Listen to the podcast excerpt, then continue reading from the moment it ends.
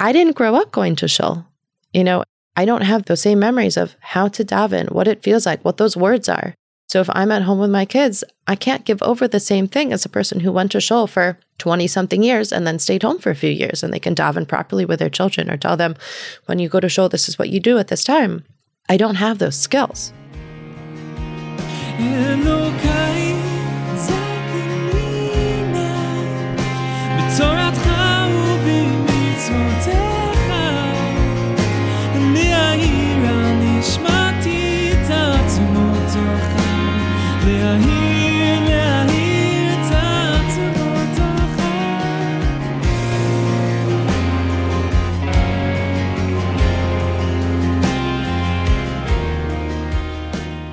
Hello there. I'm Tanya, and you are listening to Human and Holy, a podcast where we discuss the deepest parts of Torah, not just as scholars, but also as human beings. If you are listening to this and have not yet followed the podcast wherever you listen, go ahead and click that follow button so you don't miss a single episode. New episodes of the podcast come out every single Sunday morning. And if you haven't yet, leave us a rating or a review wherever you listen Apple Podcasts, Spotify. It takes a second to leave us a rating, it takes about 30 seconds to leave a review. It helps other people find the podcast. It means a lot. So go ahead, hit the follow button, give us a rating. Thank you so much for being here, and thanks for listening. In today's episode, we have Rivka Gilles speaking about her journey to religious integration. Rivka grew up in a secular environment, was drawn to Judaism at a young age, and now, as a mother of three children living a life connected to Torah and mitzvos, is exploring what it means to truly integrate the spiritual ideas she learned when she was becoming frum into the practical elements of her daily life. Born of this quest is her and her husband's organization, the BT Center, where they are creating a community for people who found Judaism later in life and providing them with resources and mentors their new podcast, Shuva Full Circle, Baal Teshuva Integration, explores common struggles and questions that come up as people learn to integrate Jewish spirituality into their life in a grounded way. Check out their podcast. I'll put the links in the show notes. Today, Rivka is going to share her own personal integration, what it has looked like for her to bring her full self to the table as a religious person and how she navigates staying inspired during the grind of everyday life. I want you to start just by sharing your name and telling us a little bit about yourself and about who you are. Okay, so I guess it depends who I'm talking to, and then I tell them a different name. but my whole name is Rivka Alexandra Gilles. For most of the people who know me in my adult form, I go by Rivka. For my family and friends that I still have from when I was younger. I go by Alex, Ali, Alexandra. Sometimes I feel like I'm living two lives in between that, but most of the time I find a way to integrate the two. That's probably more of an introduction than I should have given. I love it. Your name holds all the truths about who you are. so, I live here in New Haven with my husband and my three beautiful, very energetic children. I work in cheder, which I love. I work in preschool, kindergarten and preschool, and just trying to find a way to, as you put in the title of your podcast, be both human and holy. Some days more human, some days more holy. okay. I feel like in the way you said your name, you already led me to wanting to ask this question. What is the story of Alexander becoming Rivka, Rivka Alexander becoming one identity? What was your journey to where you are right now, living in New Haven, teaching in the Cheder, striving for the human and holy in your life? So I grew up in Manhattan. My family moved to Long Island, and there were little moments along the way when I felt that Yiddishkeit was calling to Ali or Alex or Alexandra, however I was going by. And I had some of those magical Baal Teshuva moments growing up, and other times I had more of the normal things when I was pretty young, I guess I was probably 12 or 13, I attended a bas mitzvah for the daughter of a close family friend. And that was the first time I was in shul and the first time I had really experienced any form of davening. And I just remember feeling this deep sense of I'm home, I'm where I belong. And, you know, this is like a middle schooler. And little by little, I started exploring the town that my parents moved to after we lived in Manhattan as a summer town. So during the year, there's 5,000 people and like five Jews. And in the summer, all of a sudden, all of New York City is there and spread across the other Hamptons. And I got very, very lucky, I would say blessed, that one of the families that was helping to run the shul, which was not, you know, officially Orthodox then, was this cute little five towns mother daughter duo who took me in and let me volunteer in the Hebrew school. And then afterwards, they would teach me Aleph, Beis, and Shema and basic little things. You know, so I'm like this middle schooler sitting in volunteering with kids my brother's age who are, you know, early elementary school and I'm helping them, but really at the same time, I'm at the same level as these five, six, seven year olds. And, you know, went through high school. I went to a boarding school in Connecticut, which was a very not Jewish environment. But while I was there, while I had an amazing education, I definitely experienced this feeling of a person needs to fight for their Judaism because you can be surrounded in this ocean of beauty and interesting ideas and people and cultures, but you can really feel that you're different.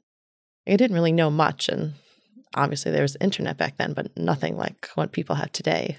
You know, all the different people on Instagram explaining what Judaism is, traditional Judaism, and I, mean, I wish I had had that back then. I wouldn't have found myself davening in my dorm room on these little papers that said Shema. And I thought, like, oh, what's the holy way to do this? And trying to come up with all these mm. funny ways to daven.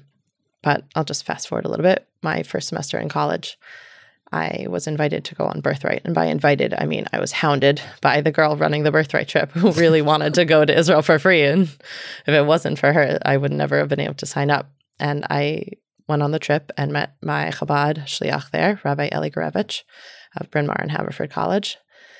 And I had that that quintessential Kotel Kaisel moment where I walked up and I touched the wall and I felt like I saw my whole life in front of me.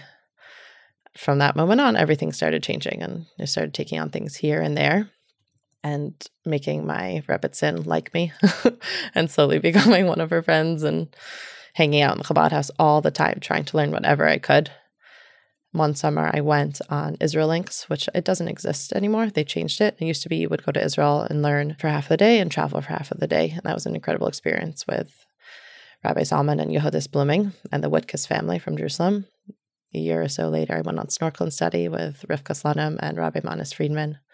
I got to experience Machon Alta one summer, Ma'ayanot after I graduated, and then also Machon Yehadis. So I really had the run of all the different seminaries and I was very blessed that I didn't spend too much time in each place. So when I look back on the memories, I feel like it's mostly highlights. And I really, really gained so much and just loved all my different experiences there. Mm.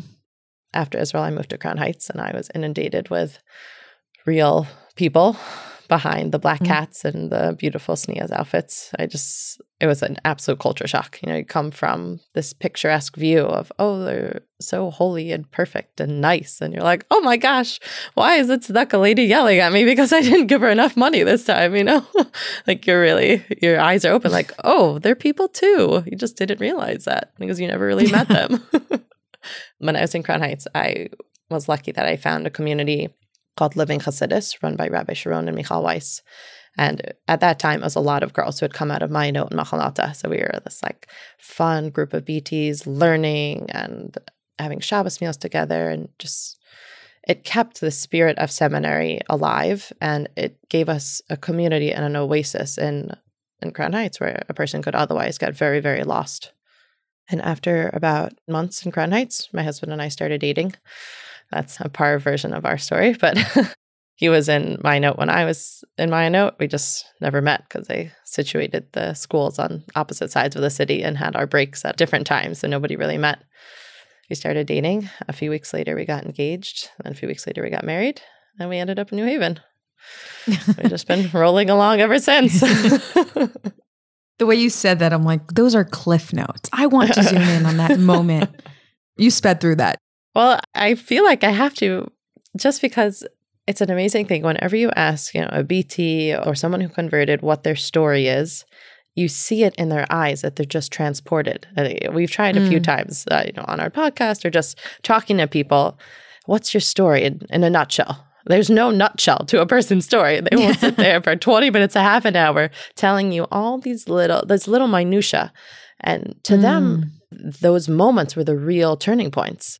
Yeah. And to another person, they're like, why are you telling me about when you were waiting on the water fountain and you finally made a bracha for the first time? Like, what does that mean to me in the course of this hour long story? But to them, or whatever Mm. example, it has real significance. Yeah.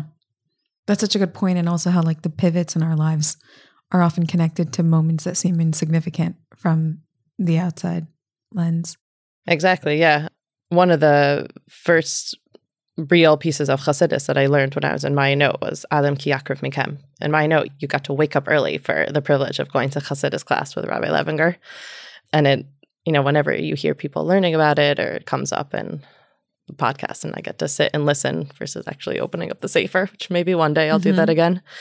One of the things we were just speaking about was the idea that when you're transforming your animal soul, you're not supposed to get rid of it. You're not supposed to erase your personality, but instead, you need to take that part of you and find the small moments in life and elevate it. So, while a person could just travel from inspiration to inspiration, that might get them somewhere, but it's not really theirs. They don't really own their connection to Hashem. But rather, if you take your inspiration and that feeling of a connection to Hashem and wake that feeling of being awake in both of your neshamas, and you really internalize it and you make it real, then that's your way that you're really transforming your animal soul and bringing it back to where it's supposed to be. You know, it was created Mm. to have passion and warmth for mitzvahs and all the good things. But as it traveled down here, you know, it traveled so far that sometimes it could forget. But you wake it up and you put it back in the real place it's supposed to be. And using your personality, you don't have to erase yourself, but just turn your whole self towards Hashem. And then, you know, you're really living it. You're really being chassid, I hope. Mm.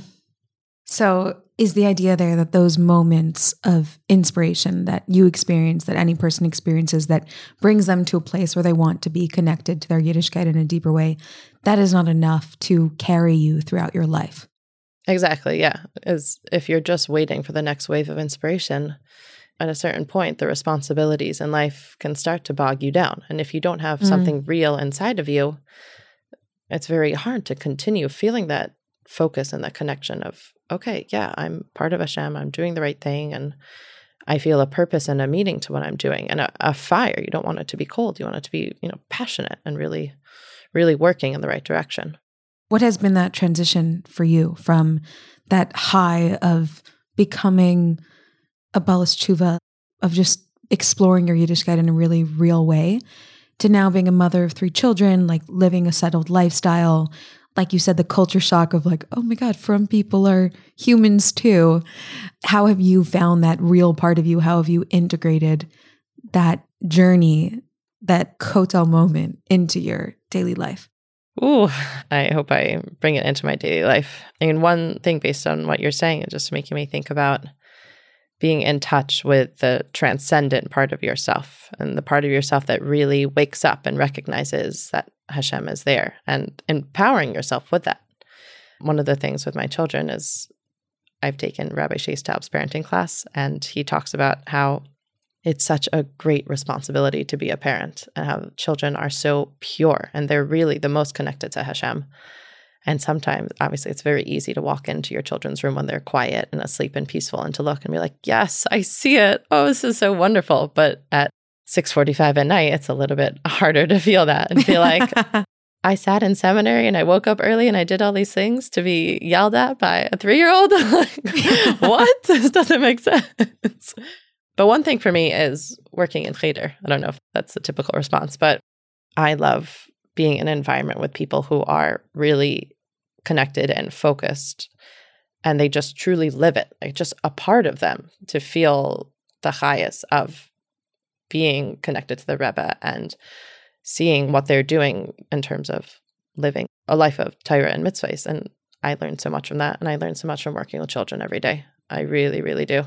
I hope my own children are gaining from me being in school and coming home a little bit tired, but a much better mother and person as a result. But I think spe- for me, spending time with these pure neshamas and seeing how excited they are to learn about Torah and mitzvahs and to really do it. And they're like, look, Mara, I did this. That's like what we learned there. I'm like, whoa, yeah, yeah, it is. Wow, you made that really real. I want to find a way for myself to do that same thing and feel that same energy and excitement. Are you able to access that on a daily basis? I find that if I'm learning, that helps me a lot to integrate the energy and excitement. And I think also trying to find the moments when I can do things with my children that make me feel like I'm being not a textbook Hasidic mother that like all of us BTs want to strive to be like, but finding a way to really live it when we're sitting there doing something special for Rosh Chodesh, or you know, I'm just sitting and spending time with them and explaining something to them that ties into something I've learned in the past. I'm not telling them some deep idea, but when you realize you can translate something from the deep to the simple, mm. I feel for myself like, oh, wow, I actually did internalize that. I really am living it because it just came out of me naturally. I didn't have to go look it up somewhere or force it. I've really taken mm. this idea and I can explain it to my own children and I can feel it around them. Then I feel proud that, wow, that was really true. And that energizes me to keep going. Like, let me learn some more. Let me try and tap into that energy and that focus. So, you know, my friend Michal Weiss calls them Hashem glasses. Like you put your Hashem glasses on and you can really tap into that. You know, in the day to day when it gets stressful, then you know that you're really with it. And you really, you know, for mm. me personally, that empowers me. Oh, I love that. Like if you can distill it for your children, then it gives you this feeling of integration. Like this is something that I've made part of my life that I could explain in such simple terms. Like it's so much a part of me. Exactly. Yeah. And for them, they're getting it at a much younger age. I'm raising FFBs. I mean, I hope so. I hope I do a good job.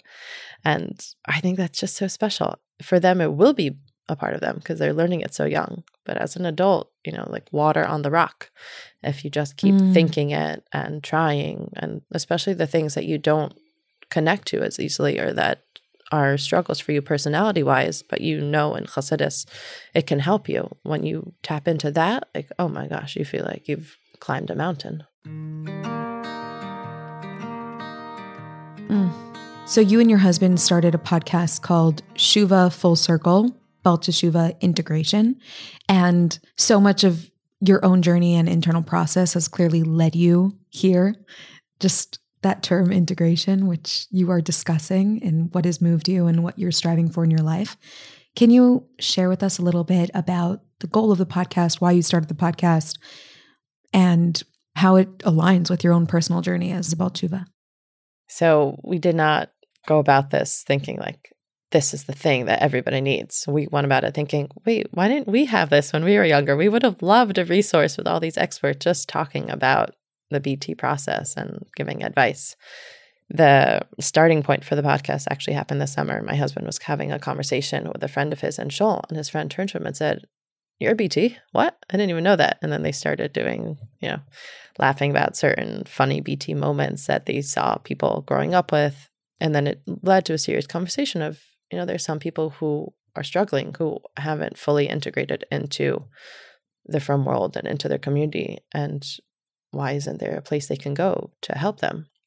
So that's really why we started. Like, well, if it doesn't exist, let's start it. And then who knows where it's going to go from there. And one of the amazing things was when my husband first said this idea, I was like, okay, great, good luck. And he's like, no, no, no, no, no, we're going to do it together. I was like, but it's not my not idea. So exactly. like, it's not my idea. It's your idea. I'll support you. Go for it. That's wonderful. And he's like, just think about it. So this was in Elul, this conversation. And during mm-hmm. Tishrei, I was talking with different friends. And I found that all of a sudden, my lens was just on BT it wasn't a thing I thought of for a long time because you try so hard just to fit in. I mean, maybe not everybody, but I know for me, I was like, okay, this is how people act. This is how they talk. This is how fiery Yiddishkeit really looks like with people. Maybe a little bit less fiery, tone it down a bit, and you just want to mm. you want to be normal and part of it. And I I don't think everybody has that. Some people are still struggling to find that, but once that perspective came back into my mind, all of a sudden I started looking at different things on a day to day basis. Like, I guess I could use real examples. I don't mind. Yeah. Yeah. I was looking around my house, you know, right after dinner, and it looks like a tornado. And I thought to myself, a part of me just says, oh, that's just part and parcel of having a big family and being frum is there's a little bit more mess. And I said, wait, is that actually part of being frum? Is this dysfunction? That's like a very small example, but for me, it means a lot. or thinking Yeah. about going to shul. I don't really go to shul on Shabbos because that's my time at home. I'm in cheder the whole week. I'm connecting. And on Shabbos, I like just be at home, be with my kids, have a little time to myself, and not have to put my shaitel on. That's also a little something. Yeah. And I realized I didn't grow up going to shul. If I had a couple of years where I was going to shul all the time, I don't have those same memories of how to daven, what it feels like, what those words are. So if I'm at home with my kids, I can't give over the same thing as a person who went to shul for 20 something years and then stayed home for a few years and they can daven properly with their children or tell them when you go to shul this is what you do at this time. I don't have those skills. I mean, I could build them. I'm an adult. I could figure it out, but I know I don't have it. So I thought to myself, wait a second, that's also something. So then when I finally realized, like, wait a second, if, you know, I have things to work on, my friends are always talking about what they're working on. Okay, I'll join the podcast. Let's do this together. And it's not us giving advice. We have minimal advice to give. It's us asking the questions that we think other people are also asking themselves or asking their friends. And on the one hand, finding experts who have worked with many Baalei Teshuva who can give that advice based on what they've seen. And then asking older Baalei Teshuva themselves, you know, what did you learn along the way? Please tell us, share us with your knowledge. So either we don't make the same mistakes if that's what they want to say, or so that we can feel, okay, I'm doing the right thing and not always doubting ourselves and having this feeling of, I'm just doing it wrong because I didn't grow up with it. No, Mm. you're just learning to be an adult. You're learning to be a parent for some people, God willing. And you're integrating the Judaism you learned as an adult and you connected to and you felt become such an internal part of you and growing with it and maturing with it and not stagnating. That's the main thing. And also not using the fact that you didn't grow up with it as an excuse and looking for dysfunction, finding the dysfunction and fixing it or continuing to make things better in your life and going along that path as a proud Balchuva and not using that as an excuse. I love your mission. And first of all, I just have to say, having a messy house after dinner is part and parcel of having little kids. That's for sure, right? That makes me We're feel clear on better. that. dinner is messy. Children are messy. Unless you have like full time cleaning help that's cleaning up as you feed the child. Sounds nice. Yeah. but I love that you took this personal quest for integration, for figuring out how to integrate all these spiritual ideas that you wanted in your life into really practical lifestyle, like how to daven properly, what it looks like to raise a Jewish family that might have more children than you were used to seeing growing up, etc. Something that comes up for me is I'm wondering is the objective social integration or is it spiritual integration? Is it about the communal norms or is it about how to integrate and internalize spiritual ideas in a healthy way? That's really the whole thing. What we're trying to do is, on the one hand, helping people with the external, making sure that they're part of their communities and functioning, helping them to raise their families in a healthy way and have healthy marriage. And then on the other hand, there's the spiritual side because the excitement and the passion was there and it was encouraged in yeshiva and seminary. It was definitely, definitely encouraged and they wanted us to have that. But then when you become an adult with a lot more responsibility, it's just natural to lose that. So we wanted to help on the spiritual side to help answer questions that we think are bothering people and also to provide some kind of a roadmap to say, here's how you go from point A to point B. And if you feel like you're doing something wrong or you feel like you're having doubts, you should know that that's normal. That people who grow up religious also have doubts. That's just part of being human. And to try and provide encouragement so with different speakers we have on, you know, we ask them things that are their specialty. And we want to just continue finding more people to speak about the spiritual side and to answer the difficult questions. You know, what if somebody had an unresolved issue that they always thought about with Yiddishkeit and they just pushed it down inside of themselves? It was a question they had from yeshiva or seminary that was never properly answered, or they were too scared to ask. And now they have a 13 year old who is learning about something and it's that thing that bothers them. And what are they going to do? For all these years, they've just mm. pushed it down inside. You know, just Right. like different things like that, where we hope to provide a resource for other people. And it'd just be great if other people also continue doing this. My one question is how did people do this before?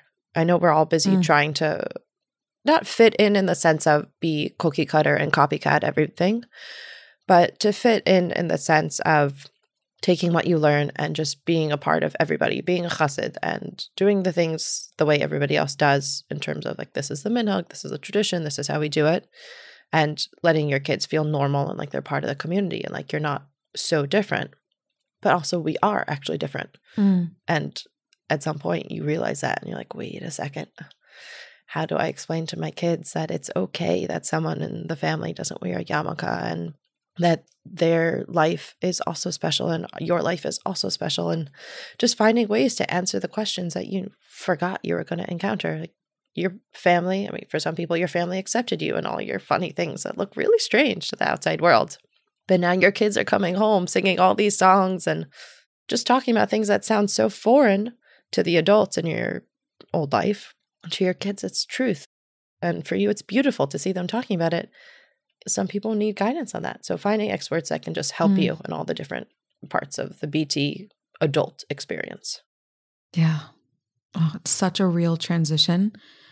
And I agree with you. Like when you came out with this podcast, I was like, why didn't this exist a long time ago?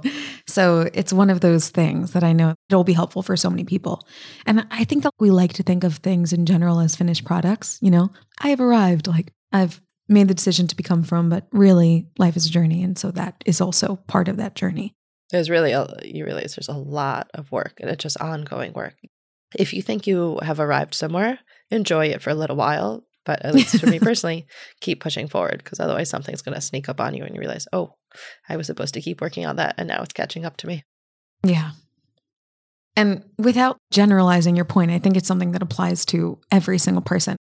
Even though you are catering to people who have made the decision to become frum later in life, I think that this journey applies to all people becoming adults and taking on adult responsibilities. And especially because a lot of our spiritual values take a lot of real physical effort and emotional capacity. Yeah. I was starting to laugh because we joke to ourselves that it's all the FFBs are listening.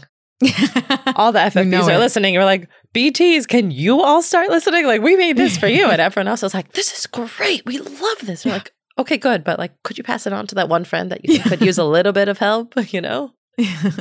this is amazing life advice from all these different experts. Yes. I think it's because there's certain unspoken things that even people in a religious community don't get to pick up on. You know, if their parents didn't talk about it or their teachers never explained it to them, there's so much. So, yeah, you're doing a service for the people. I would love to hear if you'd be down to share where you personally are working on that integration.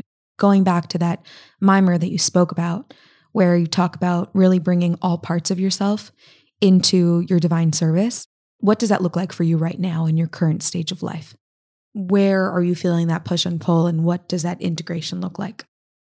So for me, I think I'm trying to work on all of it. That's the truth. I found that the first few years of married life and motherhood have been so beautiful, but also opened my eyes to so many things that I have to work on. You know, you walk into marriage thinking like, we did it, went to seminary, figured it out, good, perfect, done. No, no, no, no, no, no, no. Mm. There's definitely a lot to work on. But in terms of coming at it from the lens of Chassidus and of this maamar, is coming to realize that me as a person, that it's my personality, who I am, and the things I have to work on by taking that and taking the long, short road of doing the work of really transforming those things for Hashem and not feeling like, ugh, I messed up again. I can't do it. I'm just done. But instead, every time I feel inspiration, and even when I don't, when I can lean into myself and say, okay, let me put one foot in front of the other and try and do things the best I can. At the moment, a lot of my feelings are in the lens of motherhood. You know, I'm exhausted at the end of the day and I have a child having a tantrum.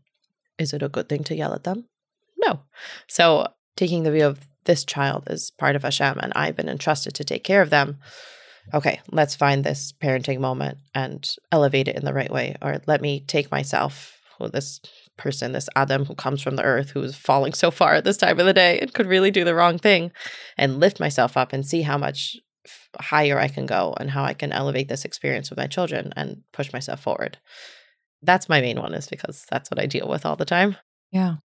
But when it's just me, myself, and I, those couple of moments every day, it's trying to make time to actually learn whether that happens. You know, it's hard to do, but to feel the draw towards holiness, Mm. towards the good things that inspired me and empowered me when I was spending time in seminary doing all of that, or even after seminary when you come home from work and it's just you that you have to take care of, opening chitas and learning, or nowadays it could be turning on a podcast where there's like a really important idea that maybe I didn't get a chance to explore yet, and elevating those moments in my own home and lifting myself up and be like, wow, that was time well spent, and I feel so much better, and I feel like I'm connecting Mm.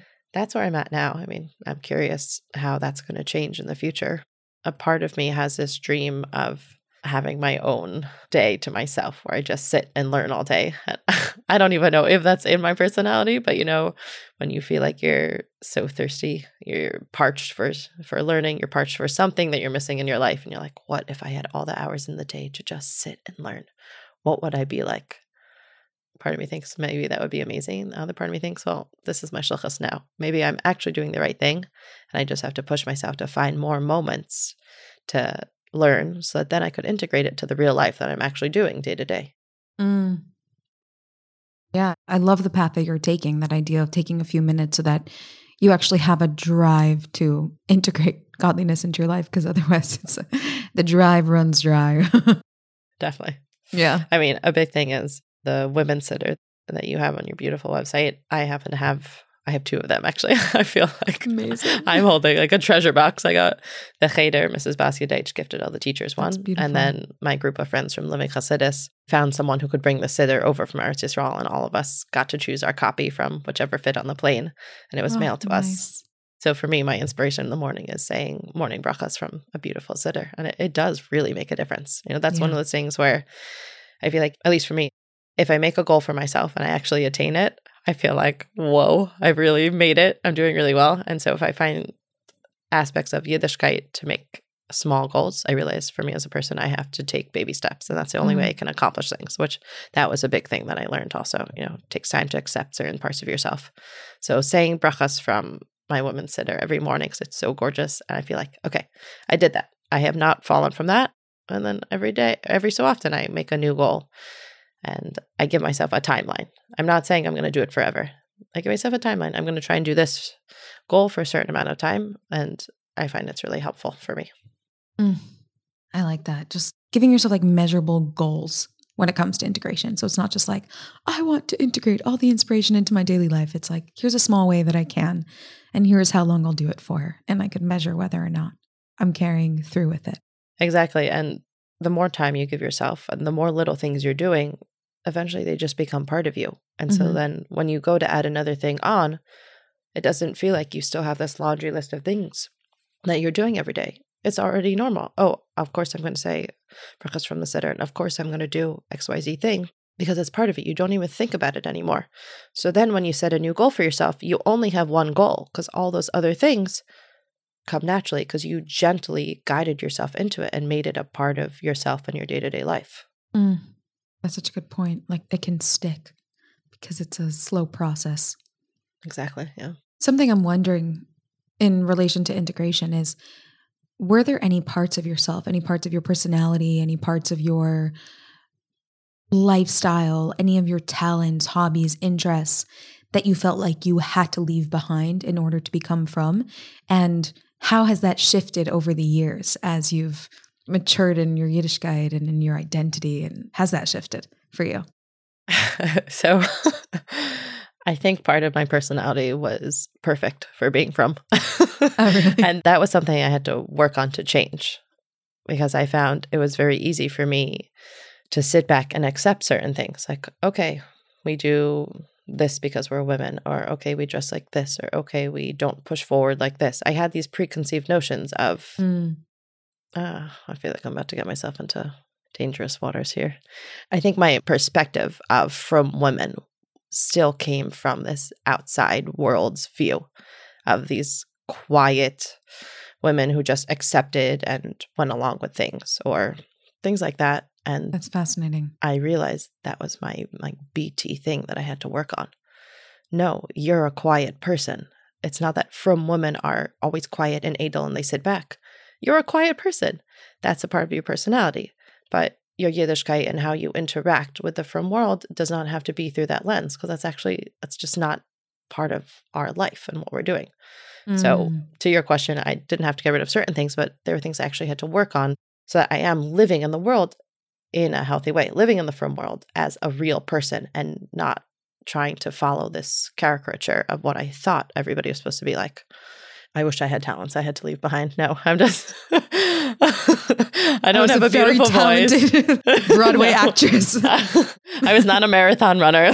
no, none of those things. You could do that at, while you're frum. You could do all, anything when Yeah. you're frum. But It's true. You could. That's I mean, the only thing was I went to a very feminist college, and so every so often I start to go on some rant, and I take a deep breath. I'm like, hmm, okay, this is not part of my life anymore. Some of this is unhealthy, and it just has to go. And then other things I realize, like, okay, you can be a strong woman who accepts certain roles in life, and you can be a strong woman who pushes forward and does things that are outside of the box, and you can be Mm. frum doing both of those things.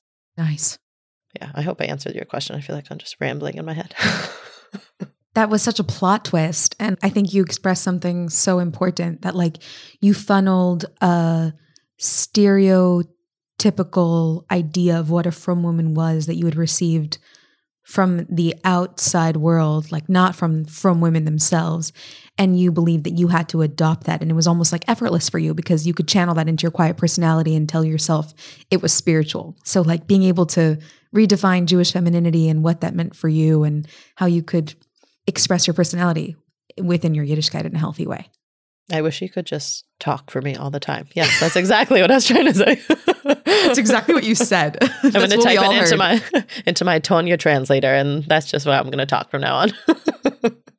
Oh my God. I loved it. I think that's so insightful. And I think a lot of us do that with different elements of our personality. So it's like so on point to hear you express it in that way. So thanks for that. Let's end off with advice for anyone. And I don't want to be addressing only people who have made the decision to become closer to the Yiddishkeit as adults or teenagers, but really anyone who is on this journey of integration, of trying to integrate the spiritual parts of themselves, the human parts of themselves, who's trying to find that healthy life within their Yiddishkeit and to really discover like what does it actually mean to be a healthy frum Jew and where am I getting mixed up with those two things? What would be your advice to them? I know you said you're not the advice giver, but I'd love to hear it. I'd have to tap into my Tanya translator here. Okay, let's see. I think my biggest advice is what my friend Michal Weiss from the Chassidus would say. If you feel like you're questioning everything, and if you just feel like down and depressed, you have to stop and look at first the physical side. Are you taking care of yourself? Are you eating right? Are you drinking? Are you sleeping? Address that because you are a person. And then on the holy side, are you learning or are you davening? What's a part of Yiddishkeit that you really connect to and it comes both that it comes naturally to you and that if you even have just a minute or two of it that it revives you and you feel like you were out in the desert and you got a cool drink and you feel brought in again for me that's learning i just know that when i am spiraling in my head like what is this and what is that and they said this and i have to live like that and this is crazy stop listen to something open something try and learn something and it will ground you and it will bring you back to the right place Mm. that's advice for myself, and hopefully somebody can connect to that. But the other thing I would say is to know that this is normal. And I don't know if it's encouraged because I haven't learned enough, but Hashem knows that it's hard to see Him everywhere. The world was designed that way. And if you're having a doubt, then maybe try to look at it from the positive side that this doubt and this feeling of, oh, another thing to bring me down, to actually stop and say, wait, this is going to lead me on my next journey. One of the things, and I like to talk about Cheder a lot, but one of the things that Mrs. Basia Deitch, our fearless director, always says is when she thinks that something is there to be a challenge and to bring her down, that first she writes to the Rebbe she davens and she waits. And then all of a sudden, at some point, she realizes wait, the thing that was so challenging actually brought something even better into my life. Mm. And if you're able to, first of all, hold on to that emunah, but then second of all, the moments when you do get to see that revealed, to really, really enjoy them. I've had that a couple times in school this year where I saw something, something was so hard. I was like, why? Why did this have to happen? I've been working so hard and now this happened.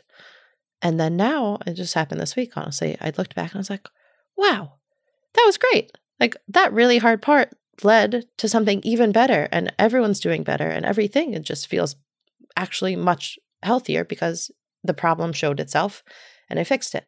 Mm.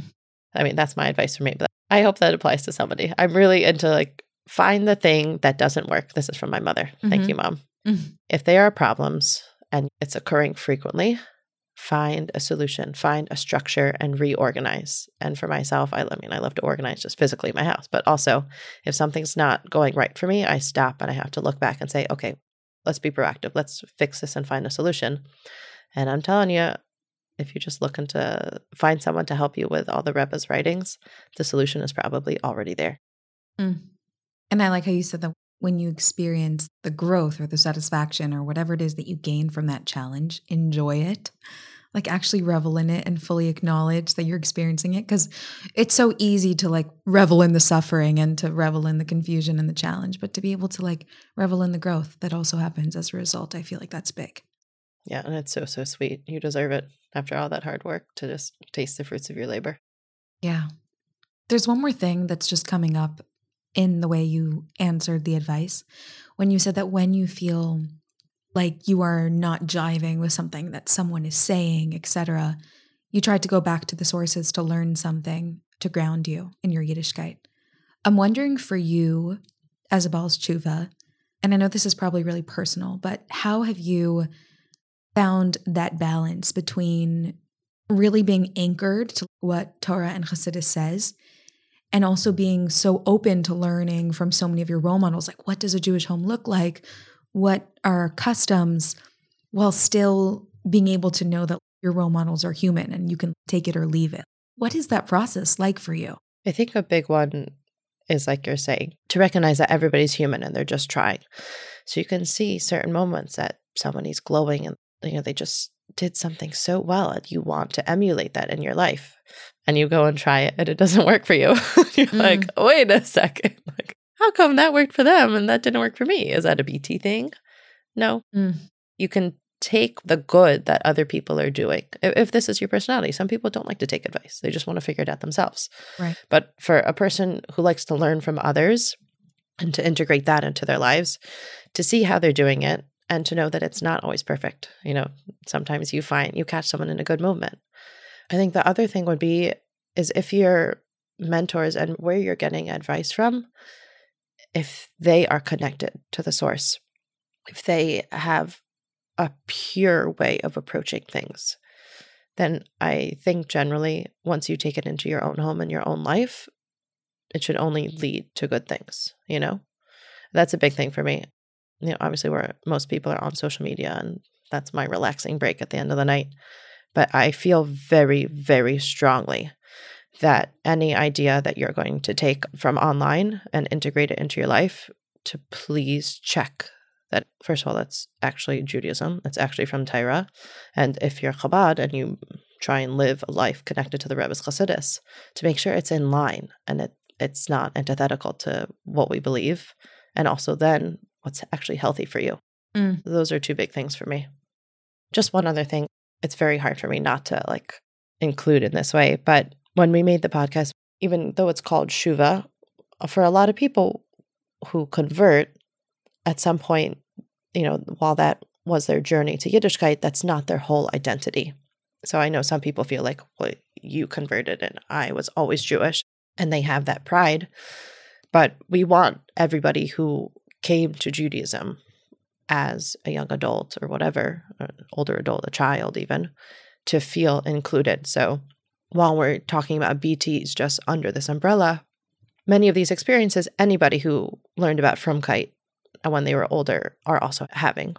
Mm. So I just wanted to say that that when we're saying BT uh, uh, on our podcast or just in general, that we're including all those people as well. Yeah. And hopefully including all of us, like you said, we want the downloads from the people we created this podcast for. Oh, you're welcome to listen, but just yeah. spread the word a little bit. yeah, that's the goal. I hear what you're saying. I mean, teshuva takes on many forms, and I think that the work that you're doing, this integration that you're doing, applies to every single person. And even though you're sharing it in your unique circumstances, everything that you shared resonated with me, applies to me. Even though I did have the experience of being brought up in a frum lifestyle, I think that coming into adulthood is a process that we all experience, and all of that navigation that you're describing, we're all doing. So it's been so wonderful to speak with you. I feel like you have a really unique way of approaching things and thinking about things.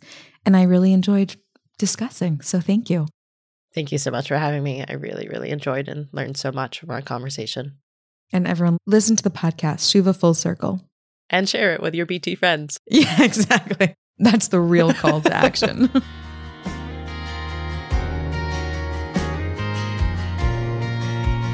אלוקיי זכני נא בתורתך ובמצוותיך לחבר את נשמתי תמיד אליך מחבר לחבר Thank you so much for listening. I hope you enjoyed today's episode. And if you did, I want to invite you to leave a rating or a review. It helps other people find the podcast. And you know, we're all about getting Chassidus into every corner of the world. I also want to invite you, if you really loved it, to share it with a friend who you think might love it too. If you would like to sponsor an episode, you can reach out to us at humanandholy at gmail.com. To give to Human and Holy in any amount, visit humanandholy.com slash sponsor. You can follow us on Instagram at Human and Holy, and you can stay up to date with everything we do by signing up for our newsletter on humanandholy.com. Thank you for listening, and I hope you have a wonderful day.